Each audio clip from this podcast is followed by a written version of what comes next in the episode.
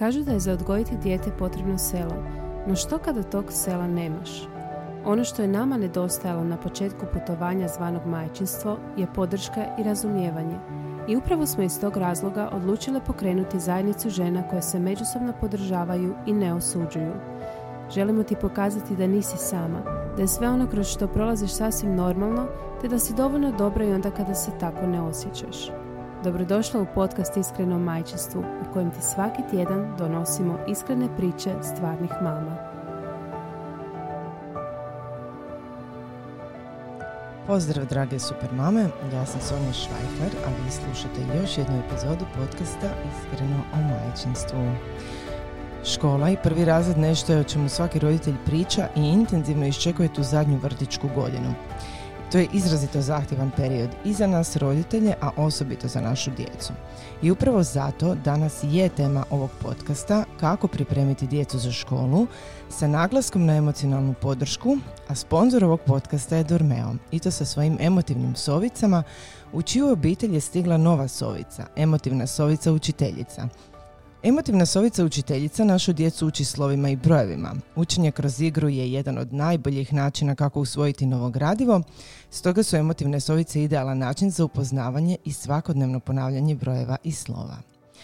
Moja današnja sugovornica je Martina Sokač, odgojiteljica i edukator pozitivne discipline. Dobrodošla Martina.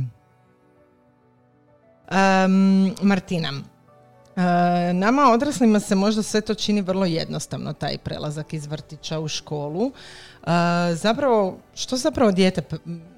Što se sve događa djetetu u trenutku kad prelazi iz tako jedne opuštene atmosfere i dolazi u klupu 45 minuta, sat i cijeli onaj režim koji će trajati do 18. godine?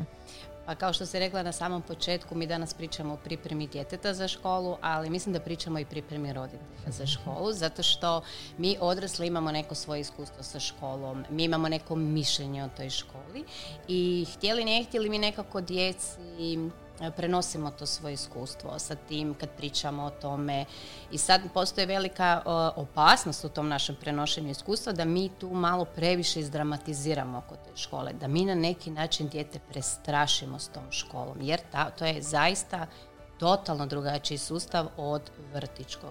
Nažalost, to bi trebali biti puno slični, puno bliži sustavi jedni drugima, ali evo ima jedna dobra stvar, mislim da ova nova škola za život i ovaj novi kurikulum je sad puno pristupačniji, makar u prvom razredu, moja malena je sad prvašić i zaista mogu reći da taj program školski, tempo učenja nije nešto ekstra naporan. Ajde, i da super, to djeca sa 6, 6,5, 7 godina bez ikakvog problema mogu svladati.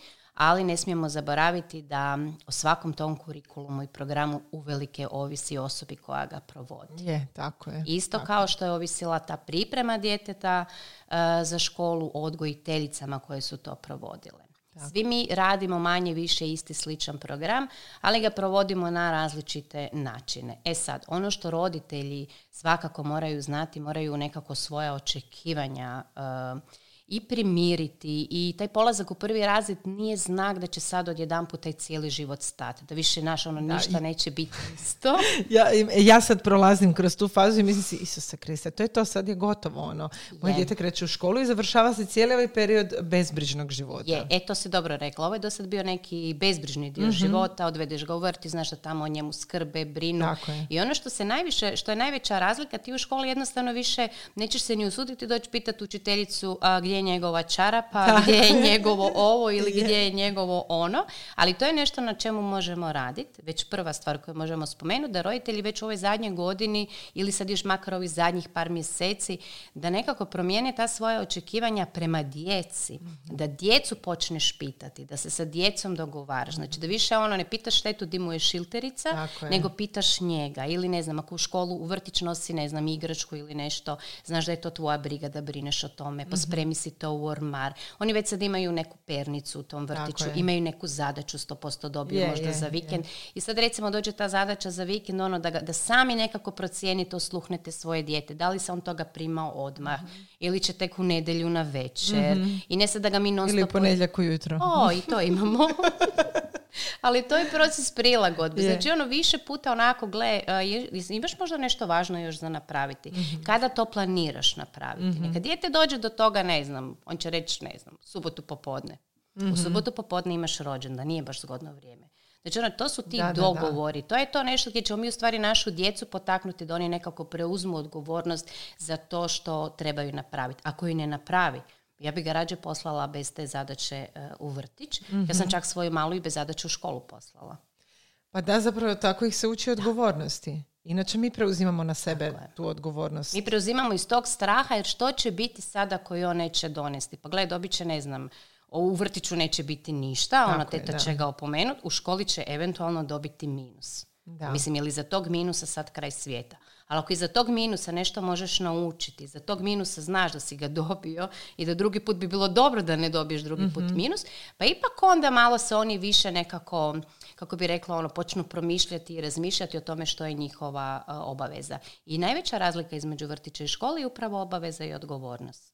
Tako je. Što se tiče edukativnog dijela, sigurna sam da oni to mogu i da većinu toga što prolaze u vrtiću samo nadograde u školi. Tako da bi voljela nekako i reći roditeljima da se ne brinu, da nije potrebno djecu futrati stalno nekim ekstra znanjima što će djeca učiti u školu. I uopće za neki uspješan polazak prvog razreda nije bitno je li dijete zna čitati.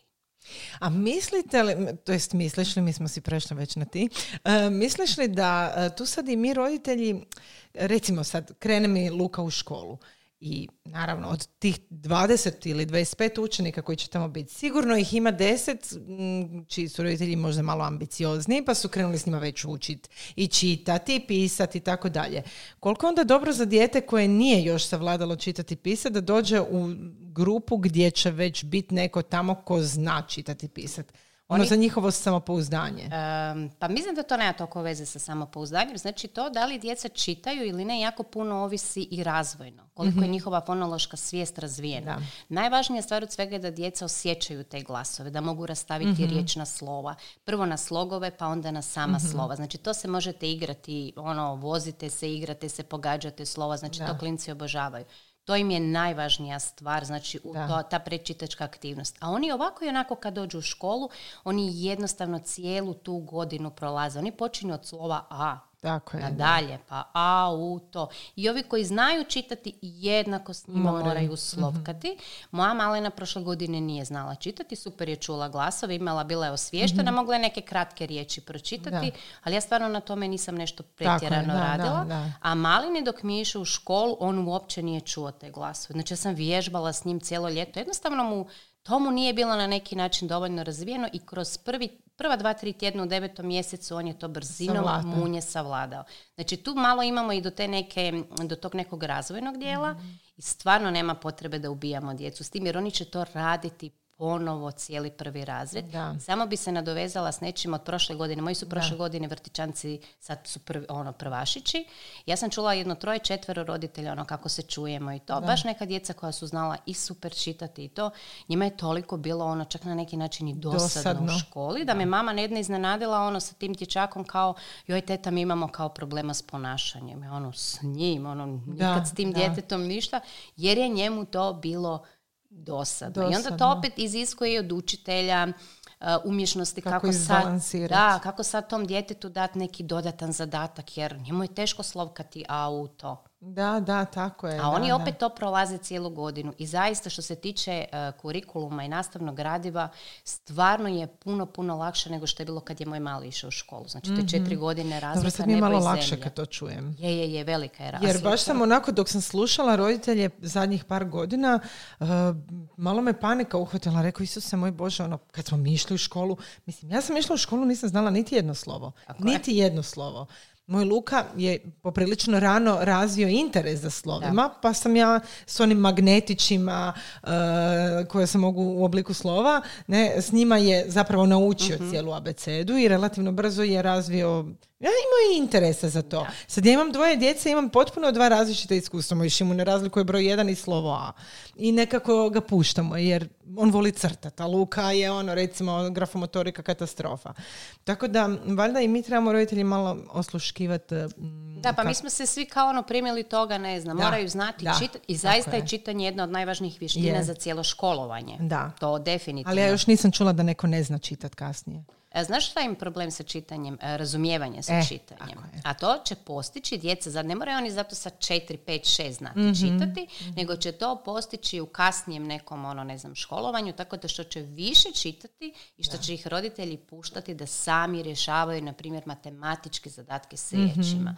O tome se radi. Oni ne razumiju dobro tekst, ne znam, moraju odgovoriti na pitanja, mi odgovaramo s njima. Da, da, točno. E, tu mi njih to razumijevanje, i onda dođu u 5. razred, što se naše isto, ono, profesori su isto žalio, kao oni ono, čitaju, ne znam, s polovice, su se, znaš, ono, naviknuli su se da neko to umjesto njih odrađuje. Tako da nije to nešto pretjerano, nije panika, evo to bi svakako voljela reći, i baš upravo ta neka naša prevelika panika stvara djeci tjeskobu. Ne znaju šta ih očekuje, ali mi pola godine pričamo o tome, sad ćeš vidjeti kad dođeš u školu. Ja sam prva to rekla, užas jedan, onda sam se onak pregrizla i jezik rekao, stani Sonja, napravit ćeš mu paniku. Sad kad smo se već dotaknuli tih tjeskobnih osjećaja i svega, koliko je zapravo važno djecu, koliko je možda čak i važnije djecu emocionalno pripremiti za školu i prijelaz, više nego da zna sva slova i već sve piše krasopisom. Pa evo sa stručne strane, što bi rekla. Pa ja mislim da je naša uloga roditelja u stvari tu najvažnija. Znači mi smo tu, iako odgojitelji odrade jedan veliki dio posla što se tiče skupine socijalnih vještina, ali sama samoregulacija emocija, kako se ponašamo u određenim stresnim situacijama, kako dijete iskazuje svoju ljutnju, bijes i to, ja mislim da to uvelike ovisi o nama u svakoj obitelji, o tome kako mi to unutar svoje obitelji pokazujemo. E sad, neko će odmah procijeniti da njegovo dijete, ne znam, možda sad tu nema baš neku samoregulaciju. Djeca u ovoj dobi ne mogu imati potpunu samoregulaciju. Budimo iskreni, nemamo ju niti mi odrasli, niti bi trebali u svakoj sekundi biti samoregulirani. Mislim da bi onda bili roboti, da ne bi bili ljudi. Da, to je istina, ali nevjerojatno da to očekujemo od svoje djece. Tako je. Ja prva očekujem od svojeg Luke i stalno se govorimo nakon totalno nema nikakvu samoregulaciju. Onda gledam u nekim situacijama sebi i mislim si, ok, ovo je copy-paste moj. Kako si onda pomoć sebi, jer bi prvenstveno sebi trebali pomoć u toj samoregulaciji, da bi klincima mogli pomoći. Da, pa i samo bi još jednu stvar istaknula prije, ako vama vaši odgojitelji ne aludiraju na nešto, da dijete u skupini loše prihvaća, ne znam, poraze, da se teško dogovara. Znači, ako vi takve neke svakodnevne priče ne vodite sa svojim odgojiteljima, znači da je vaše dijete nekako shvatilo socijalni kontekst, shvatilo je gdje su određena pravila i onda naravno po povratku u svoj obiteljski dom. Oni su ljubomorni, dogode se u vrtiću, pogotovo u toj zadnjoj godini. Se događaju tako velike frustracije za njih. Oni imaju prijatelje, ali taj prijatelj ako mu sad nije dao u redu za van ruku, je njemu je to kraj svijeta. Ako mu nije posudio autić, a posudio mu je možda 3 stvari prije toga, on zapamti tu jednu stvar koju mu taj neko nije dao. A ako je izgubio taj dan u nekoj igri njima, i on njima se te sitne frustracije nekako natalože jedna na drugu i onda po povratku doma, ako nije sve onako kako su si oni zamislili, da se prvo ide u park, da se 5 stvari nekih njihovih obavi. I onda oni po tom povratku znaju imati i te neke svoje ispade i ono na što neko, ja kažem, nervoza. Ono točno se osjeti ta neka određena doza nervoza, počne na brata ili na sestru, ono jedan na drugoga. Ono bez kao meni nekog razloga. I to mi je isto jako važno reći, mi jednostavno odrasli procjenjujemo kao važne razloge i nevažne razloge. A njemu je dovoljno to što mu je, ne znam, sad brat nešto uzeo ispred nosa što je on htio, njemu je to važan razlog. Tako da moramo imati jednu određenu dozu razumijevanja da je to opuštanje, izbacivanje nekog određenog stresa u nekom svom obiteljskom domu. Ono što nama drugi par cipela, što mi isto dođemo doma, mi bi isto malo izbacili. Mi bi izbacili, a oni nas sad tu čekaju. E po meni, ono što mi je fakat super funkcioniralo sa mojima, je to često s roditeljima na individualnim konzultacijama radim, da kad dolazite doma ili ono da već unaprijed dogovorite ko će šta sad raditi. Ono. Znači, ako znate da nemate vremena sad za njih, da morate prvo završiti ručak, ono, zainteresirajte ih s nekom pričom šta mogu sad oni raditi. Ili, ako imaš 10-15 minuta za prvo popiti tu kavu u miru, jer ta kava i nama dobro dođe. Nećeš sad ti umriti od gladi za 15 minuta. Sjesti na taj, ne znam, krevet, ono, šta je bilo danas, šta ste radili, ono, znaš, ono, ja to zovem, kao mi to zovemo kavica nakon posla. I, znaš, ono, čisto iz njih nekako izbaciti to, dati njima tih 10-15 minuta nas, pomaziti se, nešto za njih napraviti kako oni vole i ono što vama isto u nekom trenutku odgovara i onda nekako krenuti u daljnje aktivnosti. Meni to recimo da mi sklanja, vidim veliku razliku kad ja trčim doma i kad bacam stvari i kad letim odmah u kuhinju, jer kao imam još nešto jako važno za obaviti. I veliku razliku kad mi se prvo tako namirimo na neke svoje potrebe i onda krenemo dalje. Jer oni su nas željni. Nisu nas vidjeli cijeli dan. I onda mi prvo krenemo sa nečim kao pa ćemo se onda zajedno odmarati. Ali ja to pričam o nekih 10-15 minuta. Stvarno to ljudi trebaju shvatiti da to ne mora biti niti dugo i da to ne znači da mi onda čim dođemo s posla moramo svoju djecu sljedeća 2,5 sata animirati. Tako je, da. Tu mi znamo pogriješiti. Tu, čini mi se da većina nas roditelja tu griješi jer se osjećamo onda frustrirajući jer ono, gle, ne mogu sad 2,5 sata sa tobom igrati, a zapravo njima samo treba taj trenutak koji je zapravo prilika da stvorimo jedan odnos povjerenja. Jedno od pitanja koje sam ja ovdje pripremila, ne idemo nikakvim redoslijedom, ali evo sad mi nekako savršeno se uklapa. Kako stvoriti taj odnos povjerenja da nam dijete kad krene u školu i kad krenu oni opet njima puno ozbiljniji problemi, nama je to, mi smo to već prošli, kako stvoriti taj odnos da nam kažu što prolaze, kako se osjećaju? Pa to je prvo uvijek od početka je naša reakcija, znači na to kad su nešto napravili, kad je nešto bilo loše, kako mi reagiramo. I to sad nema veze ako se sad neko nađe u tome, oni su se ja koma reagiram lijevo desno, znači moramo biti svjesni da naša djeca uvijek će prihvatiti našu promjenu. I oni će se nadovezati na nas i na našu promjenu. Oni u stvari žele biti dobro s nama. Oni će puno puta u životu nešto će napraviti iz razloga što misle da mi to tako hoćemo ili želimo i to je njima neki ono, njima je to neka postavka i nama je isto bila. Baš sam htjela reći da meni sa 35 još uvijek dođe trenutak kad si mislim, ono, ja bih htjela sad ono, ovo će mi mama odobriti. Mislim, katastrofa se to zvuči. Ali to je važno, to je dio našeg odnosa. U nekoj sekundi ćeš ti prije kao dijete odustati od nečega što ti hoćeš i kao odrasla osoba ćeš se 2 puta razmisliti je li to sad mama bi odobrila ili ne bi odobrila. Znači to je nama neki kao pokazatelj. To je s jedne strane ok, samo bi to isto trebalo malo gledati i korigirati. Tako da je jako važno kad djeca naprave nešto kako će izgledati naša reakcija. Što se dogodi kad je naša reakcija gruba, glasna, kada vičemo i kada na tu neku njegovu određenu pogrešku reagiramo tako, onda dijete se počne razvojno, sasvim normalno skrivati. To je neminovno. Znači, ta protektivna laž, to sva djeca prije ili kasnije isprobaju. Samo kod neke djece je to smiješno, vidiš mu odmah na licu da laže, a neka djeca počnu s vremenom duboko razmišljati. Mislim, ja sam osobno prošla kroz to i vjerujem da sam znala ići od škole do kuće i svih 15 minuta uložiti u to kako smisliti savršenu laž. Znači, moj mozak je toliko kreativan već bio da me za puno stvari nisu ni uhvatili. Jer ja sam do detalja ju razradila, ali na kraju toga svega se stvorila jedno kronično nepovjerenje i to je krenulo iz straha.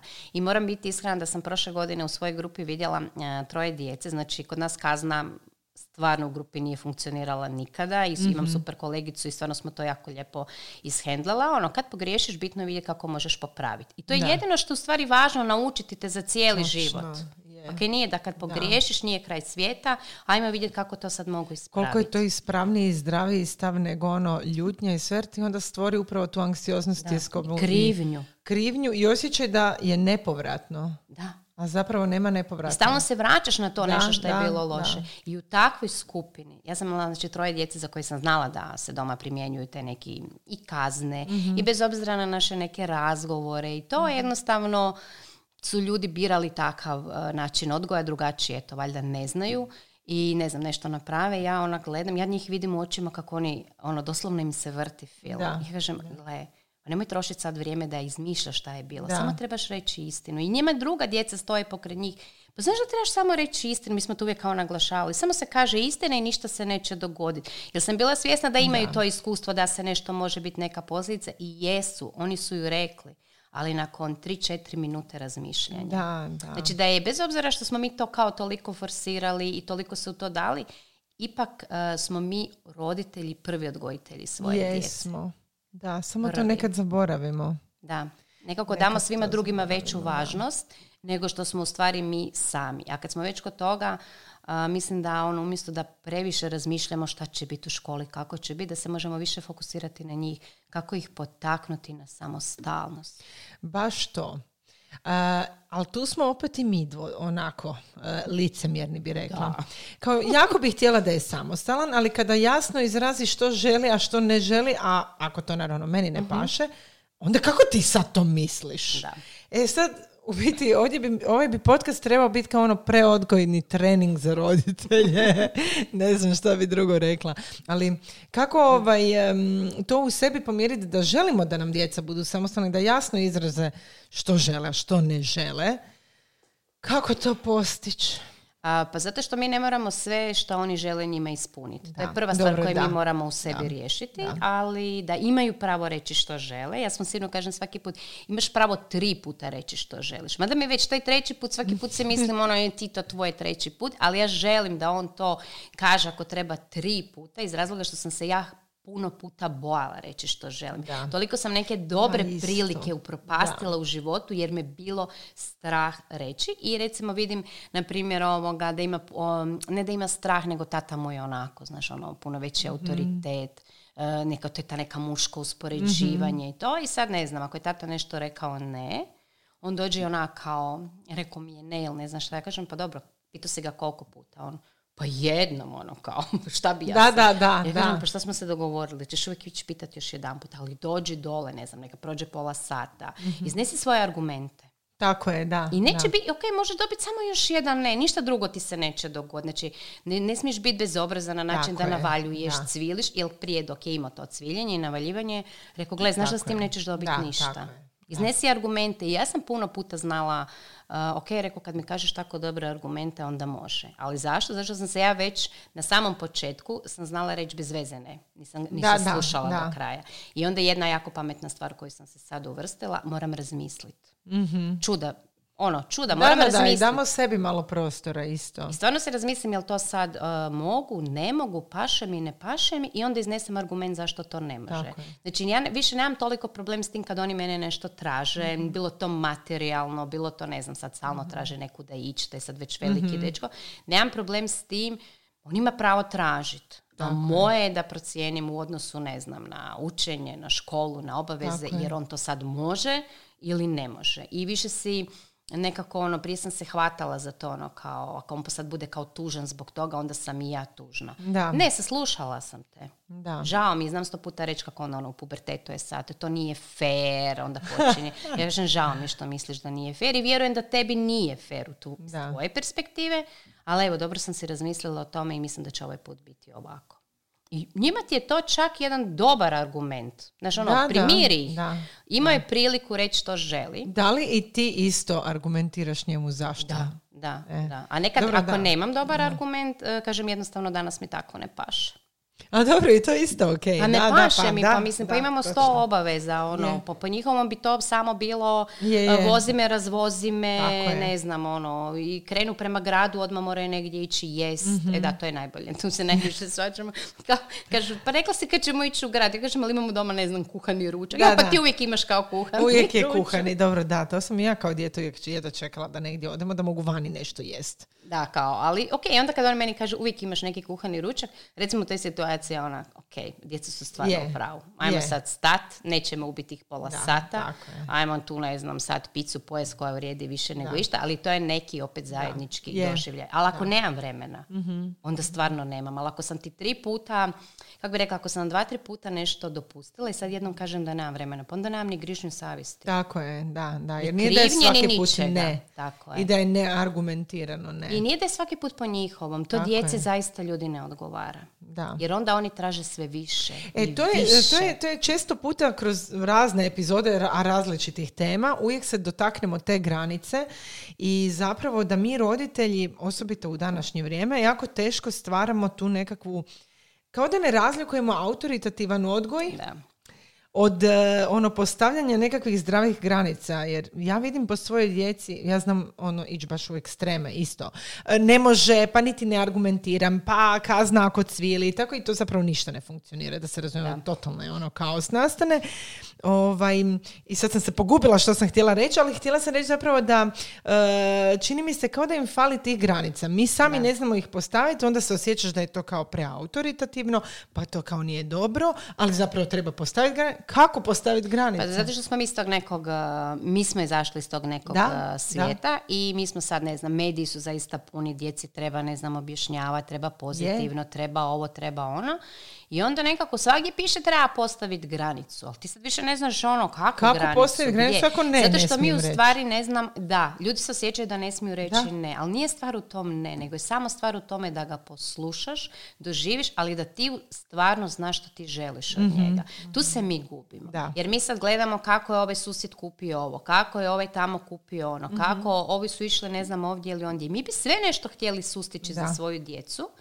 I ubijamo se u stvari za tu svoju djecu konstantno. I onda postanemo nervozni na njih kao da su nas oni tražili da idu, i na mažuretkinje, i na ovo, i na ono, na plivanje, na ne znam što sve ne. A u stvari nama treba samo dobrih, pola sata sjesti sa svojim suprugom i šta od ovoga mi hoćemo, šta nećemo. Kako želim rutinu da imamo kad dođemo popodne doma.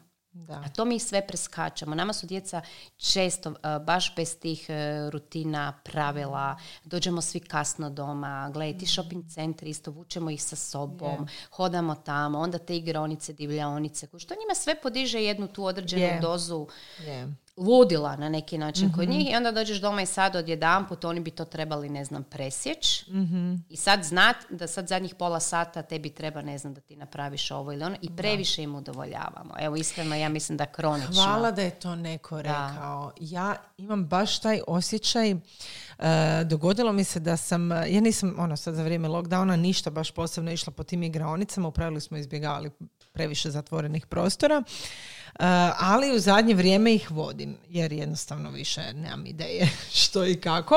Shvatila sam da sam počela toliko udovoljavati da je njima sve dosadno postalo. Da, sve im postane dosadno. Hoćemo ići sad, vodim ih u brutalnu igraonicu koja je postojala kad sam bila dijete, o moj Bože.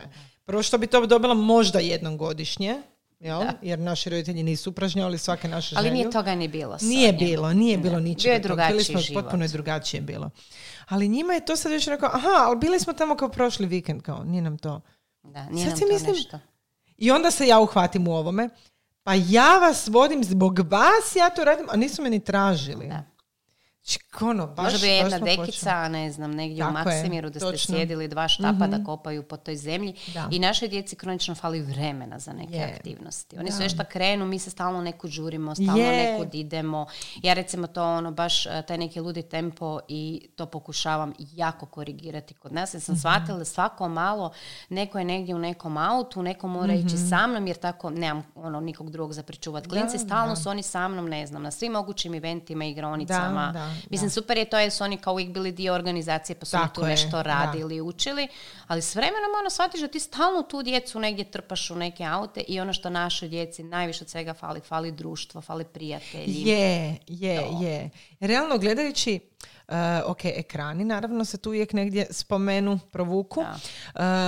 Kad bi ja svojoj djeci rekla hoćete ići s dečkima, s prijateljima vani se igrati ili ćete YouTube, oni bi apsolutno bez premca prvo rekli prijatelji. I da sad mogu biti 2 sata vani. Da.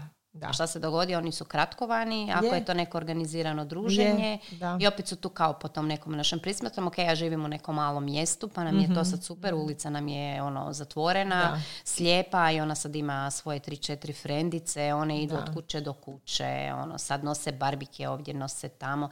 I kad je onaj prvi lockdown bio, to ljeto su djeca jako, skoro niko nigdje baš nije išao na more. Da, i taj naš parkić dole u Slijepoj ulici je postao toliko atraktivan. Oni su dolazili doma u 9:30, ja ih vidim ono sa balkona. Da. I moj Lovro meni, oni su dolazili s takvim uzbuđenjem. On je šmart, ona je bila puno mlađa, on je nju kao čuvao. Mama, ona ti meni dole tako dobra, sluša me. Pa nije on nju gledao, oni su se svak na svom čošku igrali. Ali dole je bilo po 15-20 djece. Da. Ono, svako malo dođu po vodu, da im neke grickalice. On kaže, jel ti znaš kako mi dole uživamo? Ja kažem, Loli, mi smo ti tako uživali cijeli život. Evo, točno to, mi smo tako provodili vrijeme. Tako je.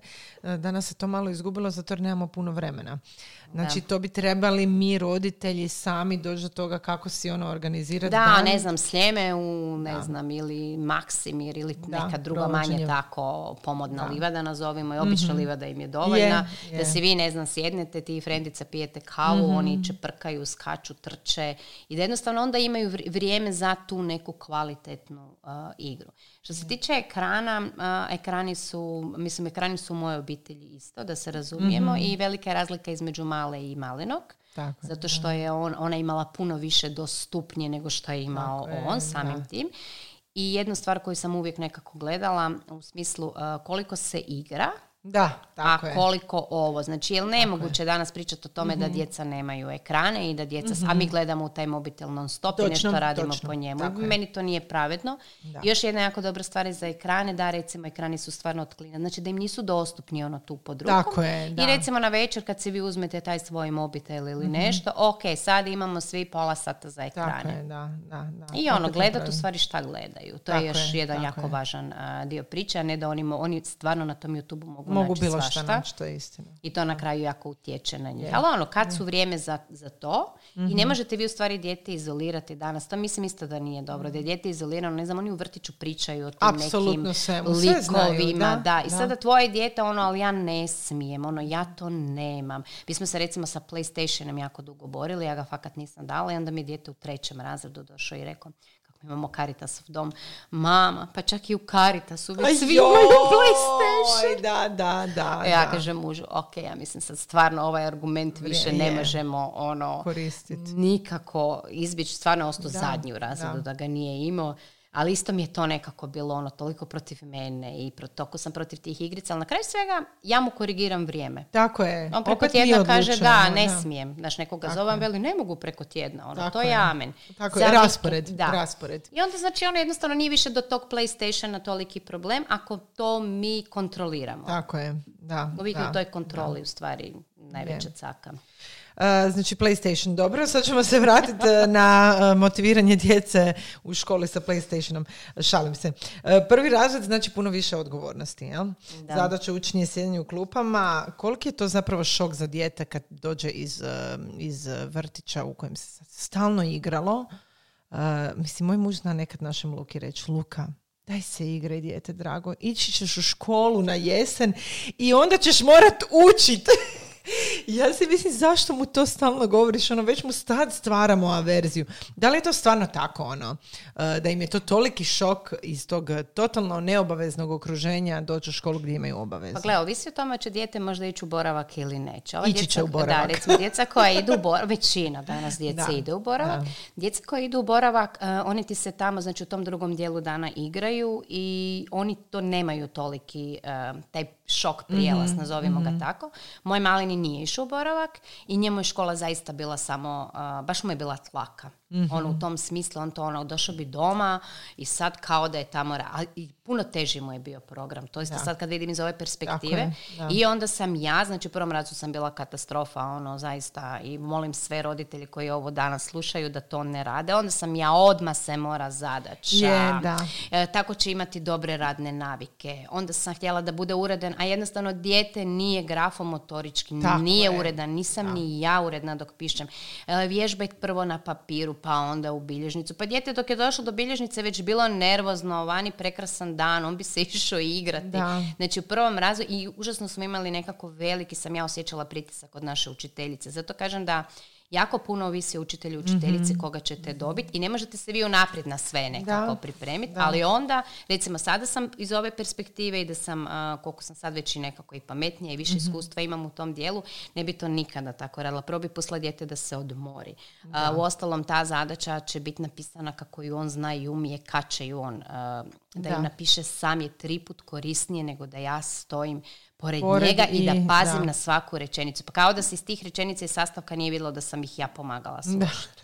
Mislim, kao da ona ne zna pod riječi mog sina. Mislim, i na kraju toga svega on je uvijek iz te bilježnice, ona je provjeravala urednost mm-hmm. i recimo uvijek je dobio 3. Mm-hmm. Njemu je to kvarilo. U mojoj glavi je kao kvarilo prosjek. Uostalom, zašto dijete u prvom razdoblju trebalo imati sve petice? Da. Kad će mu ikad ta ocjena trebati više? Da. Nikada. Znači, prvi razred i ocjena je nešto s čim se dijete prvi put susreće. Tako prvi put neko vrednuje njegovo znanje. Još ako mi sad pokažemo da je ta ocjena toliko važna, a ja sam padala u nesvijest na ocjenu iz urednosti 3, ali mislim zaista nije više od 3 ni zaslužio, jednostavno on je bio takav rukopis. Umjesto sam rekla, ok, gle, ne ide ti, ali zato si išao na 2 natjecanja iz matematike i ono bio si u prvih 10%. Super, zalijepili smo tu diplomu, ali sam svaki dan kvocala ako urednosti. Znači, tu sam u stvari najveću grešku na neki način radila. To je greška naših roditelja, zar ne? Da, ja sam sve pisala po 3 puta. Ja sam svaki tjedan išla po novu bilježnicu. Mi stalno trgali stranice. Mm-hmm. Ja sam jedina, nemam pojma.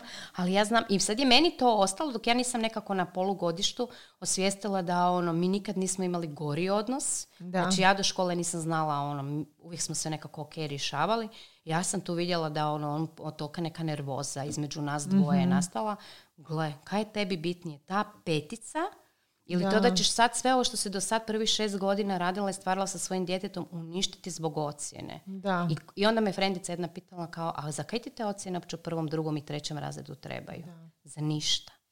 Koliko onda ta naša procjena ocjene i utjecaj na dijete ostavlja emocionalno? Znači, dijete sad sebe počinje vrednovati isto tako kroz te ocjene. Da.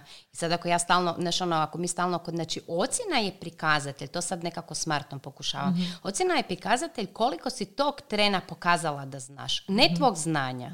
Znači koliko si tog trena dobro riješila ispit. Ona je sad dobila prvi put 3 i ono, ona to jedva preživjela. Ja sam se isto iznenadila jer je ona, ne znam, iz engleskog, to te sve lekcije je prošla, obožava engleski, fakat je super ide. Ja kažem, pa okej, ali valjda nisi neki zadatak dobro shvatila.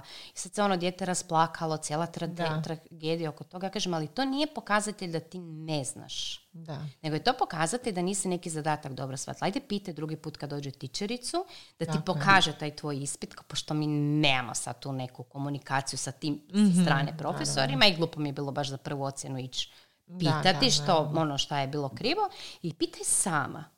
I fakat je to bilo jako učinkovito. Ona meni došla, ne znam, nakon tog četvrtka, ona veli, mama, pa tamo sam ti krivo, ne znam, spojila, nije dobro razumjela zadatak. Znači, ona je sad naučila, što ja kažem, dobro, super, sad znaš za sljedeći put, jer znam da su to jako lagani testovi. Ona je jednostavno krivo shvatila zadatak i krivo je spojila te kućice i tu je izgubila bodove.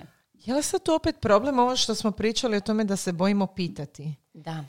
Koliko je važno učiti našu djecu onda da pitaju. Na fin i pristojan način. Izreći svoju potrebu. Tako je. Ja, što se događa? Mi tu potrebu kada oni imaju, ne znam, nešto žele pitati, onda ih mi stopiramo, to sad ne može. Znači, zato je stvari važno kad svi kažu treba razgovarati s djecom i slušati ih. I onda mi mislimo, pa mi to stalno radimo, kaj još nešto, ali u stvari samo čuti ih što žele. Jako je dobro, ne znam, kad dijete nešto kaže, ako sam dobro shvatila, ti hoćeš ovo ili ovo. Mm-hmm. Znači, potvrditi jesmo mi to opće dobro shvatili što ono hoće i želi. I uvelike ovisi, kad već spominjemo prvi razred, o tome kakav će stavi pristup ima taj učitelj ili učiteljica. Da. I to je ono što djecu nekako, neki ljudi sami po sebi su onako i veći autoriteti, ozbiljniji.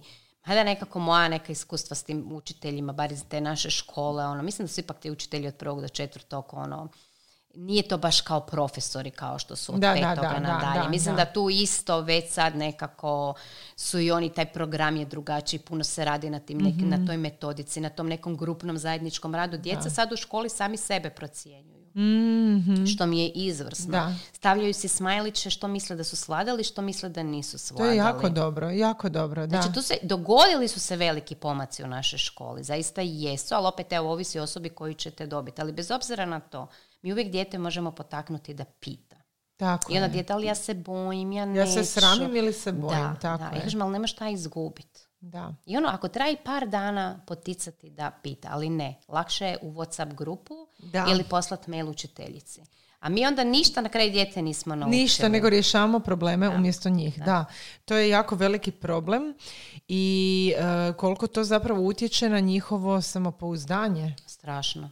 Jer mi nemamo, ali to je fakat istina, mi nemamo povjerenja u mogućnosti svoga dijete. Isuse, da, to je istina. Ali nemamo. Da. Mi puno stvari radimo za njih šta oni mogu. Znači, ja sam prošle godine imala klince u vrtiću, istu dob kao što je moja malena doma. Znači, ja sam njima davala takve zadatke da bi se tek ono, znači u odnosu na ono što očekujem od nje je nebo i zemlja. Da. Jer ja nju promatram drugim očima. Jer je meni lakše njoj uzeti nešto i dodat nego njoj reći idi si u ormar i izaberi šta hoćeš. Da. Znači, to je nebo i zemlja. U vrtiću mi bilo najnormalnije poslati ga u ormar, donesi svoje presvuci, pospremi. Znači, tu su ogromna očekivanja, ali mi ćemo sebi, svom djetetu, upravo u ovoj pripremi za školu najviše pomoći u tom dijelu. Da završi zadatak do kraja. Mm-hmm. Da ima obaveze u kući. Mm-hmm. Znači, da ne može izaći van ako toga prije toga, ne znam, ima neku obavezu. Mm-hmm. Oni svi mogu mesti, mogu usisavati. Pa ne mora to, ne znam kako izgledati. To mora biti neka njihova obaveza. Ne znam, prilikom jela, postaviti stol, pospremiti stol. Tako je. Pa mislim, zašto ako je mama, ne znam, kuhala, mama i tata su zaradili novce, mm-hmm. skuhali, stavili na stol, mm-hmm. pa onda vi valjda možete i pospremiti stol. Tako je. Da. Ali to njih uči, pospremiti svoju sobu. Ok, tako to je isto razina koje koliko od nas sam po sebi ureda, koliko mu smeta nered, ali makar jedanput jedno da se pospremaju, ne znam, igračke, mm-hmm. Stvari. Po meni čak i to, znaš, ono, ne znam, spremanje torbe za taj drugi dan. Kod nas masovno mama još uvijek pripremaju djeci torbe. To sam baš htjela reći. Pričala sam nedavno sa svojom prijateljicom čija kćer, ja mislim da je 3. ili 4. osnovne, i nju zove njena mama i kaže jesi li ti svojoj Anteji spremila matematiku, sutra ima. I zapravo ono, baš smo sve komentirali šta se to događa, pa mislim nama nisu roditelji to radili. I ne treba, i naša djeca sami mogu složiti stvari. Moja Marta slaže od 1. tjedna, ali prvi tjedan sam ja sjedila uz nju i čitala je raspored i gledali koje su koje tako knjige. Znači, sad ga čita sama, ga od 1. tako tjedna je. Nadalje čita raspored, slaže, ne voli baš slagat pernicu, to voli malo primčariti, okay. ili treba našiljiti i tako to. Mm-hmm. Ono, znači, složila pernicu. Mislim da ću još jedan put pogledati. Ono, da. Ali, znači, moja odgovornost da ju, recimo, čak i više nije podsjeća. Mm-hmm. Nekad se dogodi da ostane za ujutro i onda nastane panika. Stvorio je to osjećaj te panike. Rekao, gle, ono, pa nisi mi rekla. Kažem, ja sam spremala svoje stvari. Da. Ne vodim tvoju brigu. Mm-hmm. I čak sam imala jedno iskustvo sa učiteljicom od svog sina koja me poslala mi je mail, opomenula me kao da Lovro, ne znam, zaboravio ravnalo, pa je zaboravio gumicu. U jednom tjednu je 3 stvari zaboravio. Mm-hmm. I ja sam nakon toga išla na individualne. Ja kažem, oprostite, ali ja da ga ja pakiram, on vam ne bi pola stvari ima. On vam to radi od 1. razreda sam. Da. I ja u 3. nemam namjeru. Pa dajte mu minusak je zaboravio. Tako je, da. I dobio je 2 minusa nakon tog. Pazi, znaš kako ju pazi, uredno slaže. Ja, to je to. Jer zapravo time ih učimo da imamo povjerenje. Da. Čim oni imaju osjećaj da imamo povjerenje, njihovo samopouzdanje raste. Da. Jel tako? Ali uz to povjerenje treba ići ipak neka naša kontrola u smislu.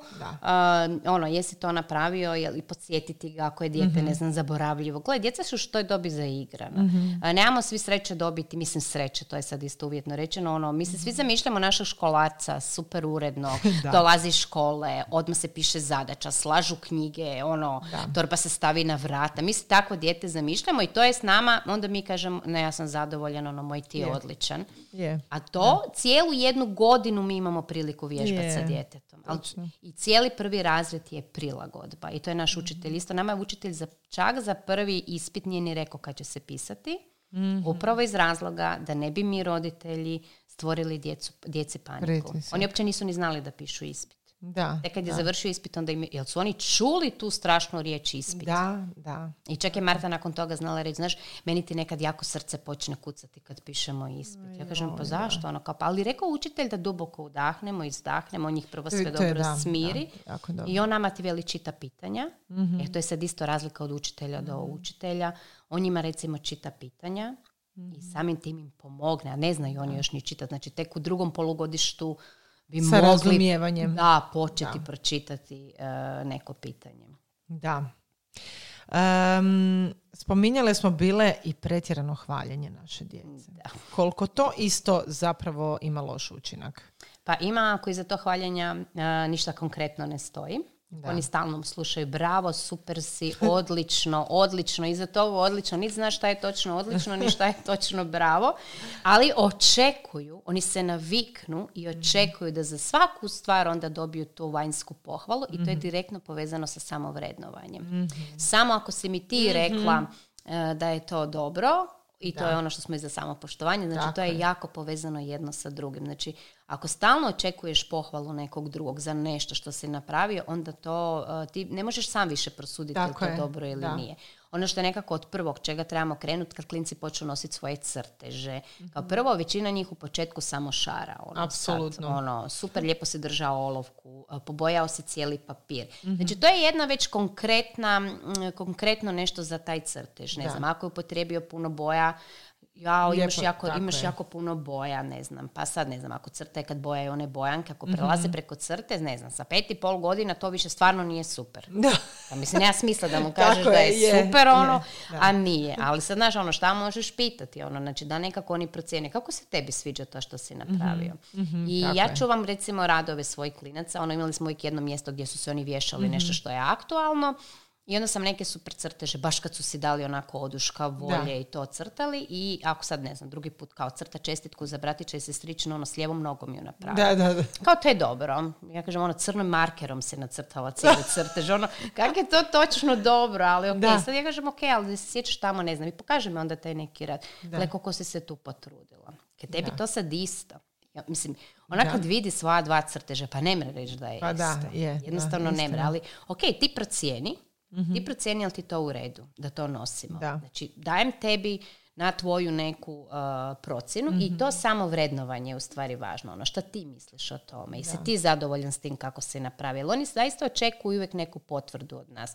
A ne moraju nužno dobiti, nego ono više tako pitaš što ti misliš i recimo jako mi je dobro da ne moramo mi uvijek sve pohvaliti ili komentirati, nekad možemo samo i primijetiti. Primijetiti, tako je. Jer oni stvari opet traže reakciju tu. Oni trebaju to, aha, vidim, napravio si to i to ili ne znam kad nacrtaju nešto.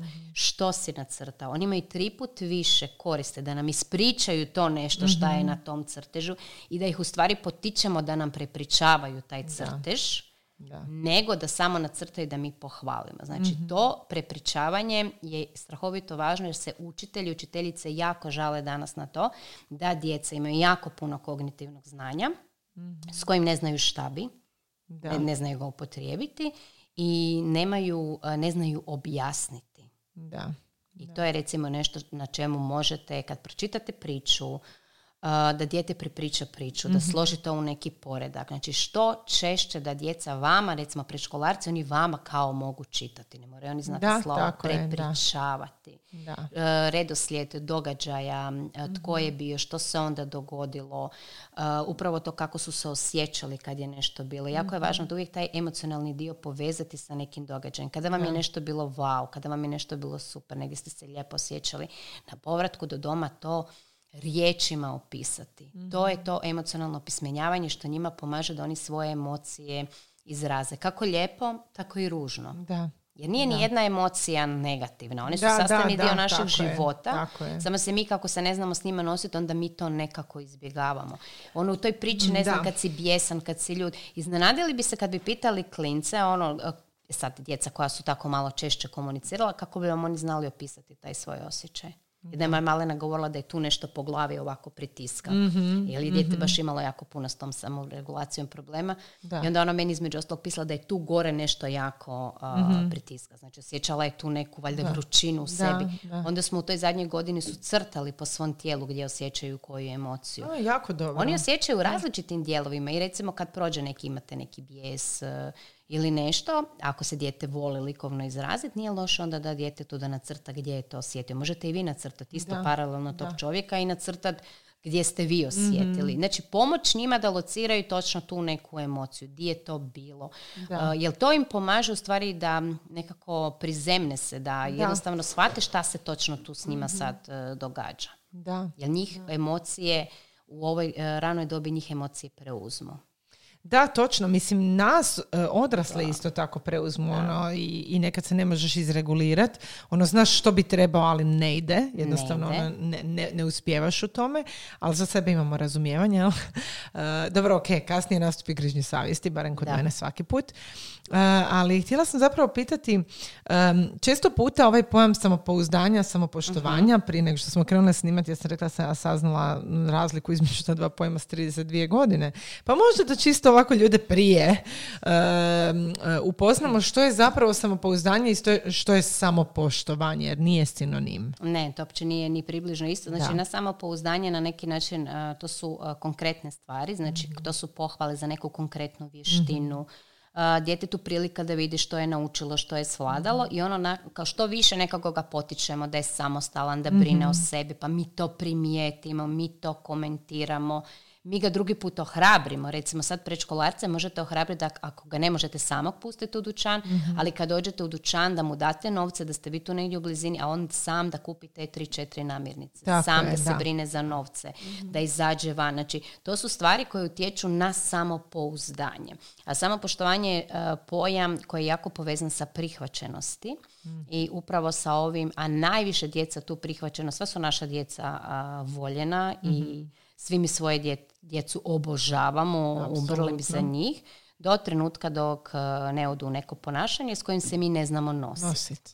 I u tim trenucima naša djeca doživljavaju, ja bi to nazvala kao neki prekid odnosa.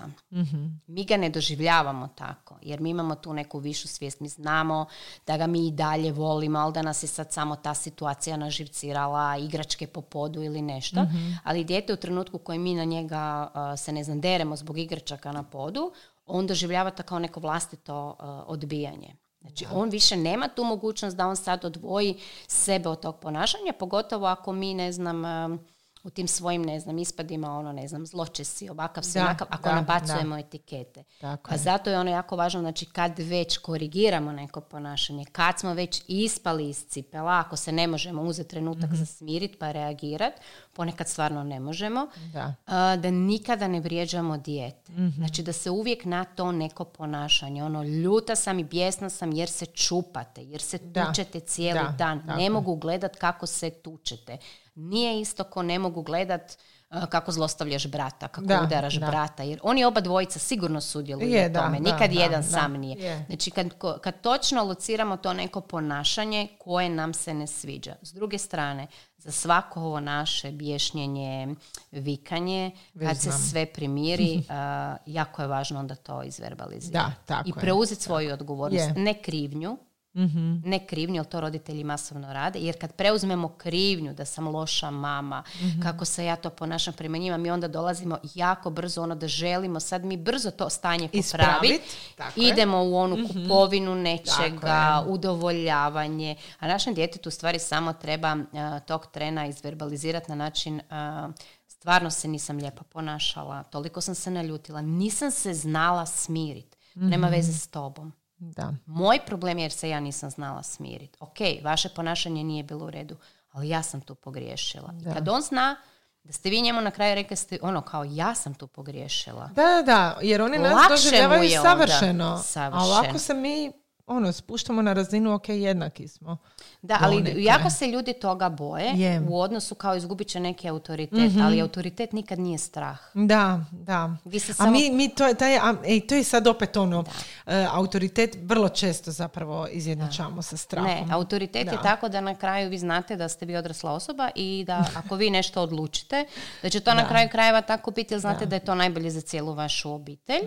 A strah, ono, znači ta neka vrsta poslušnosti koju mi zahtijevamo od svoje djece, ta djeca će onda biti jednako tako poslušna i u pubertetu, pa će slijediti svoje prijatelje. To je ono što mi sad ne možemo kao ono, a di je to? To dođe tako brzo, iako se on navikao da uvijek nekog drugog mora poslušati, da nikad ne može reći što misli, onda jako lako će slušati neke druge i nama će možda s tom djecom biti lakše. Da. Nama će možda biti lakše, ali u krajnosti to nije nešto sigurno što želimo razviti kod svoje, da, točno, kod svoje djece.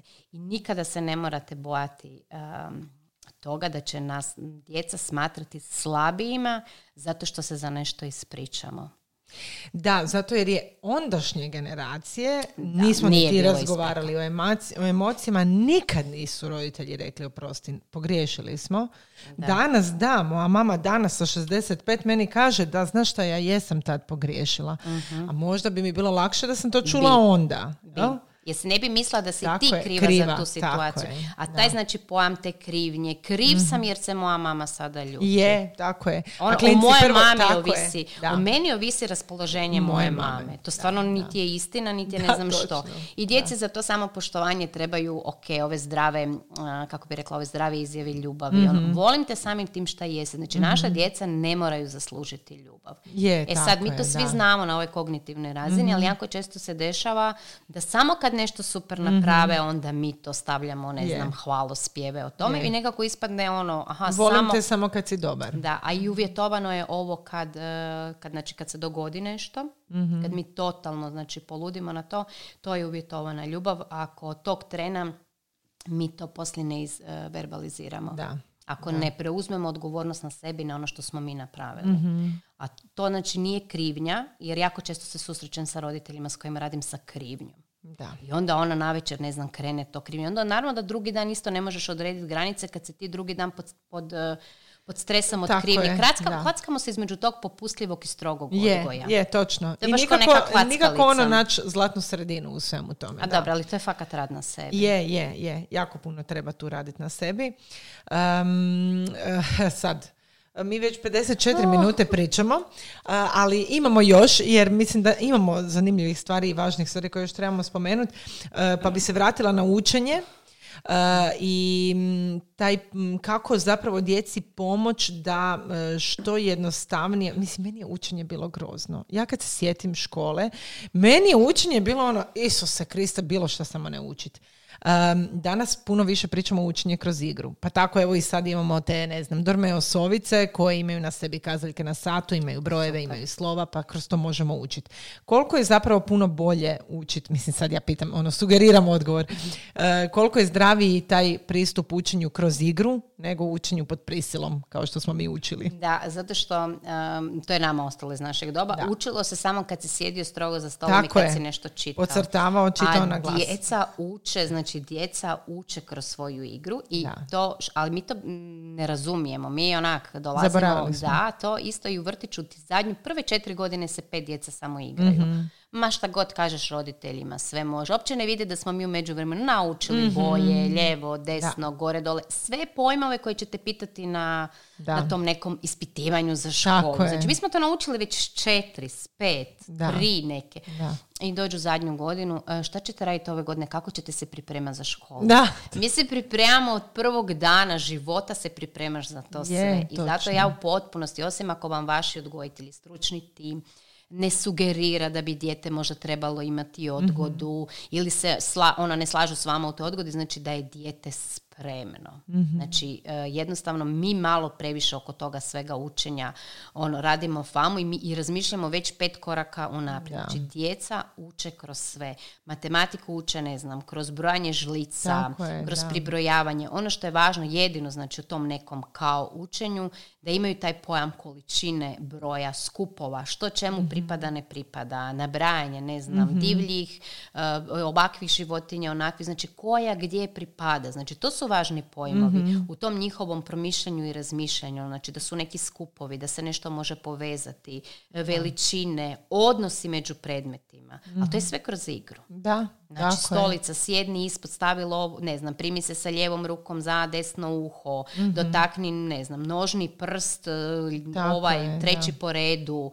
Znači, to su kroz neku zabavu, kroz neku igru vi s djetetom prođete doslovno sve neke jako važne stvari. Ove sovice su mi fenomenalne, pogotovo sad, jer sad je jedan jako apstraktan pojam, I on se sad ne znam, ali te kući u 1., 2. razredu. Je, a, na primjer, klinci su ga sposobni savladati i prije, ali kroz neki konkretan pojam da on te kazaljke toliko puta može vrti, da vas milioni jedno može pitati. Šta kad je ova kazaljka ovdje, kad je ova kazaljka ovdje, koliko je? Pa se te kazaljke okreću. Mi smo uvijek imali neki stari sad s tim kazaljkama. I onda jednostavno djeci, neka djeca to svladaju prije. Neka su otišla u 1. razred da nisu to naučila, nije ni bilo potrebno, ali neki koji svladaju prije, klinci jako puno uče jedni od drugih. Tako je. Jedni od drugih. Znači, nema šanse da mu ja prenesem to znanje onako kako će mu njegov prijatelj i kad mi šaljemo, znači, ono, ne znam, pite ko ti može pomoći. Ti si tu dao i jednom i drugom djetetu mogućnost da nešto nauče jedan od drugoga. Da pokažu što znaju. Znači, to su, zato jesu te socijalne sredine, zato i naša sva djeca prođu tu predškolsku godinu i djeca koja ne idu u vrtić idu u tu zadnju, idu u malu školu. Tako da mislim da je jako važno reći stvarno roditeljima da ne budu u panici, da ne rade paniku sebi i djetetu i da prihvatimo da je cijeli 1. razred prilagodba na nešto. Da to što će on... I ocjene tek dobijaju u 2. polugodištu. Znači, u 1. imate samo neki broj bodova, ali tako je taj broj bodova manji. To ne znači da sad to dijete neće biti, ne znam. I odmah gledamo to kroz, ne znam, do fakulteta smo već pogledali. Jesmo. Jako smo opterećeni tim vrednovanjem kroz ocjene. Nažalost, zato što je sustav tako funkcionirao. I nije nam baš ugodno. Ja sam sad imala jedno jako zanimljivo iskustvo. Marta kad je dobila tu 3 i onda je nju kao pa tješim, pa rekao buba pa to naš kao ono nije. Ona veli da, daj zamisli, ide kraj godine ja skupljam 3. To su moje rečenice što ja govorim Lovri, jer ja sam opterećena s njegovim, ne znam, hrvatskim gdje mi skuplja 3 i ja znam da mu hrvatski treba za upis ono u svaku školu. I sad ja njoj govorim da nisu bitne ocjene. Ona kad je meni to izgovorila, a ovaj umre od smijeha. Jel se čuješ, veli? Jel se čuje? Znači, ona osvijestila me, iako ja s njim sad to, znači mi smo već zbrojili te ocjene. Znači ja mu to pokazujem na nekom konkretnom primjeru.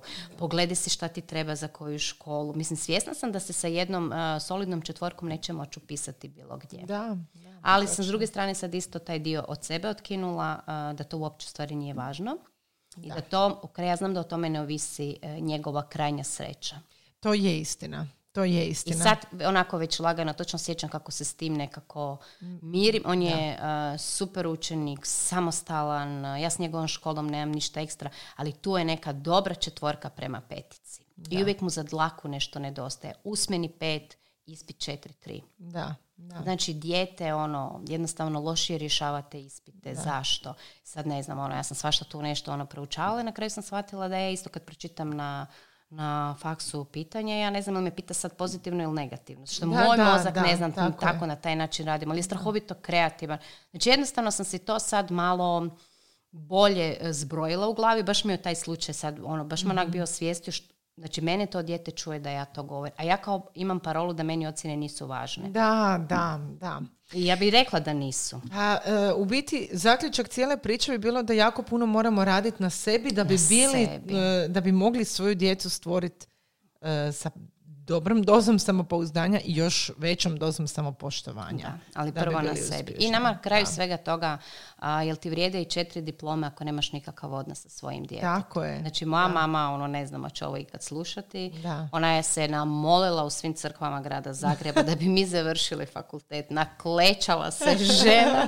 Znači, svih 3 ne znaš koji je bolji od kojeg studenta bio i je. Pozavršavali smo nešto. Do tad smo se u međuvremenu milioni jedanput s njom posvađali zbog toga, jer je njoj to bio njen krajnji cilj u životu. I ona sad kaže da ja to moram ponovo. Ja vas ne bi nikada terala. Ja sam toliko vremena i snage izgubila, toliko sam se s vama nasvađala, ono, jer su samo ocjene bile važne. Ali ta generacija, bih rekla, mislim, takvi su moji roditelji isto, ta generacija je vrednovala bolje plaćen posao uz diplomu. I bilo je tako. Tako je. Danas je to malo drugačije. Jako puno se, odnosno čini mi se barem da se puno više pažnje daje sad i kreativnosti, sposobnosti, elokventnosti, ono, općenito načinu. Ali opet isto tako, vis-a-vis cijele ove priče, ako sad već prelazimo kraju, pričala sam nedavno sa jednom prijateljicom koja radi u ljudskim resursima i ona kaže danas imamo hrpu mladih kojima su probleme rješavali roditelji.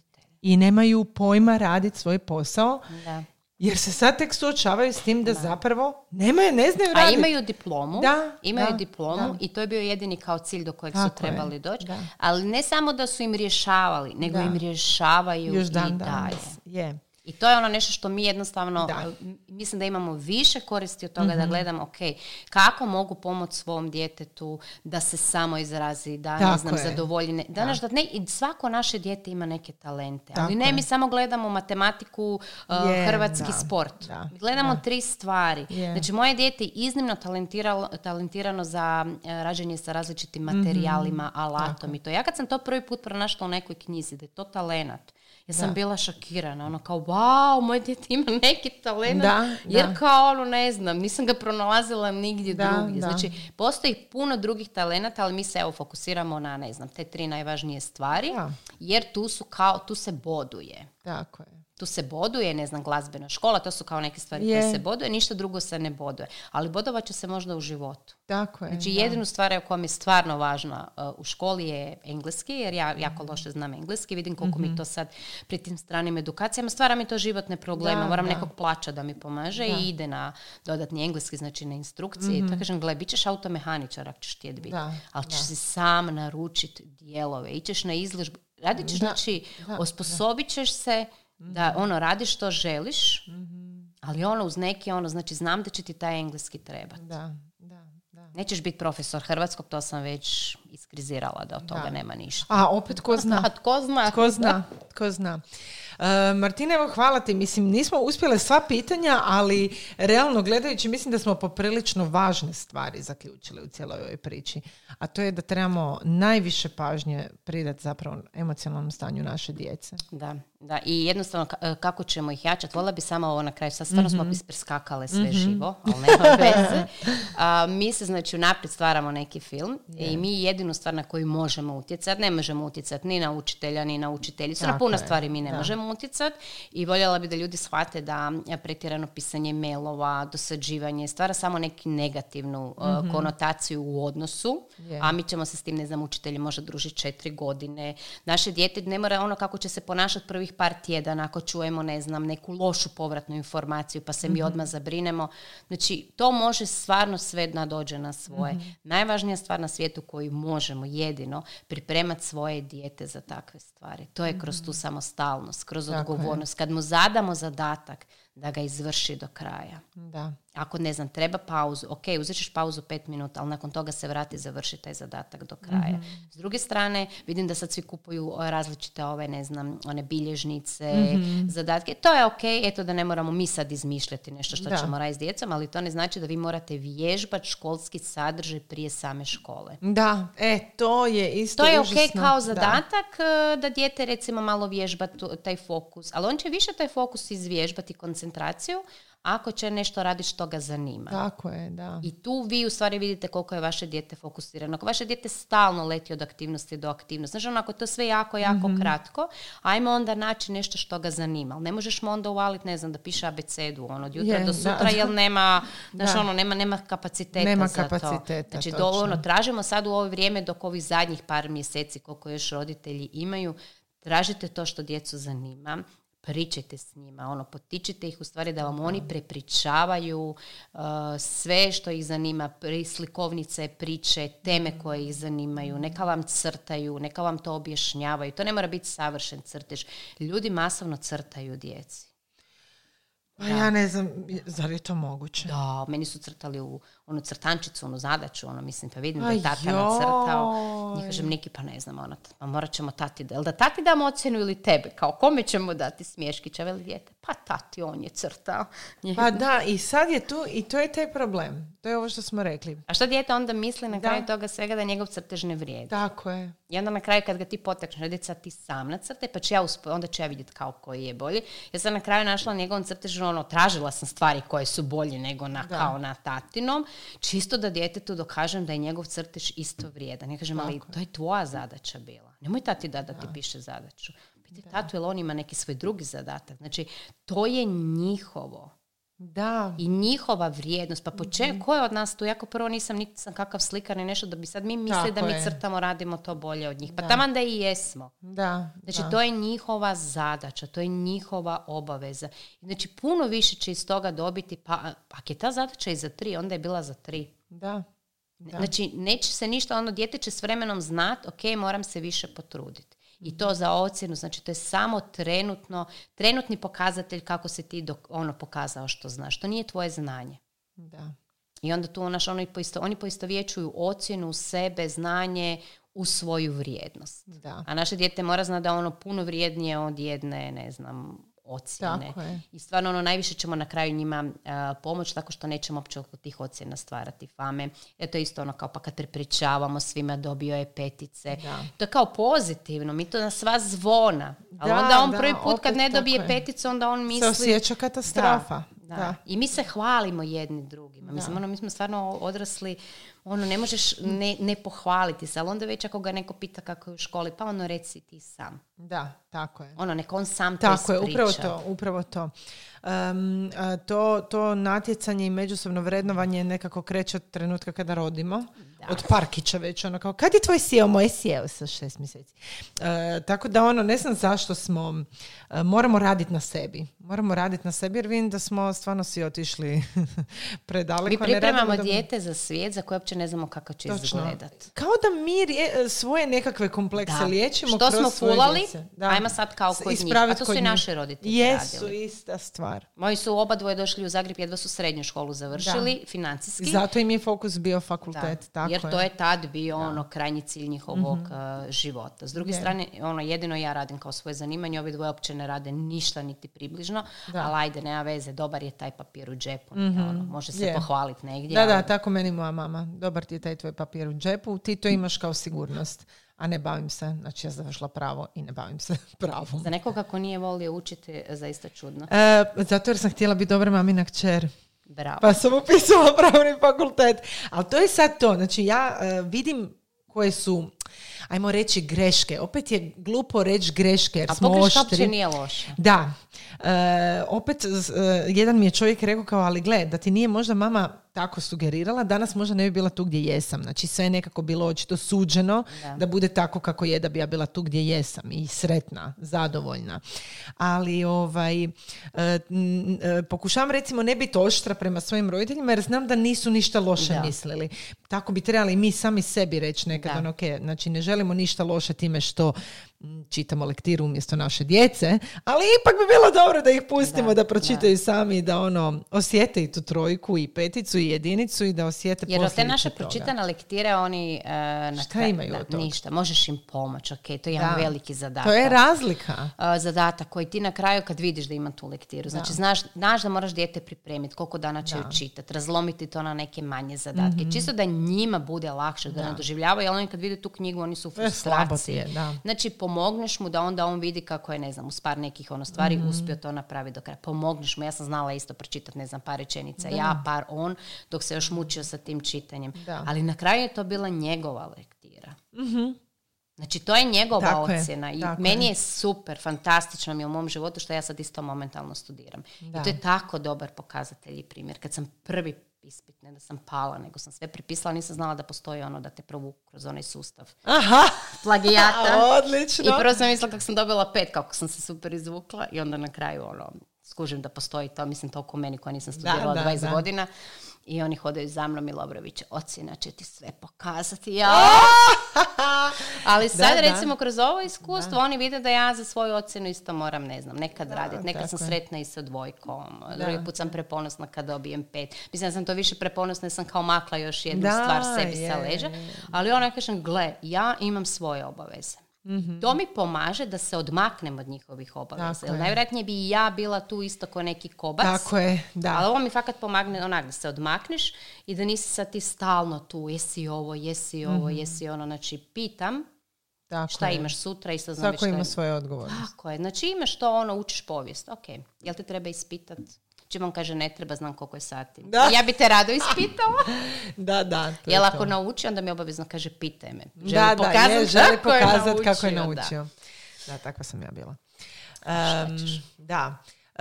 Mislim da smo jako puno dobrih alata sad ovdje prokomentirale i na što trebamo paziti. Apsolutno mislim da trebamo snimiti još jedno 3-4 epizode na ovu temu, jer je ovo tek onako smo malo zagrebale.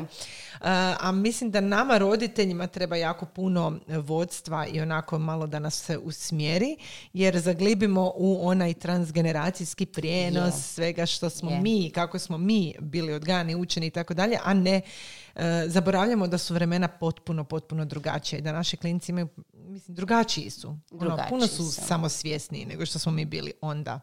Mislim Tako da. Evo. Manje su u strahu, manje su, mada i ono vidim tog straha, ipak se on kroz školovanje nekako se djeca tu kao u kalupe, ali to opet ovisi o nama. Znači, moramo shvatiti da je škola jedan segment koji svi moramo proći, a kako će to školovanje izgledati, koji će to frustraciju našem djetetu pridonijeti, to ja mislim tako jako ovisi o nama. Je, tako je. Evo, još jedanput bi se zahvalile i Dormeu koji je sponzorirao ovu epizodu podcasta i još jednom podsjetile da su emotivne sovice svakako jedan od dobrih načina kako da naša djeca prežive svoje stresne situacije.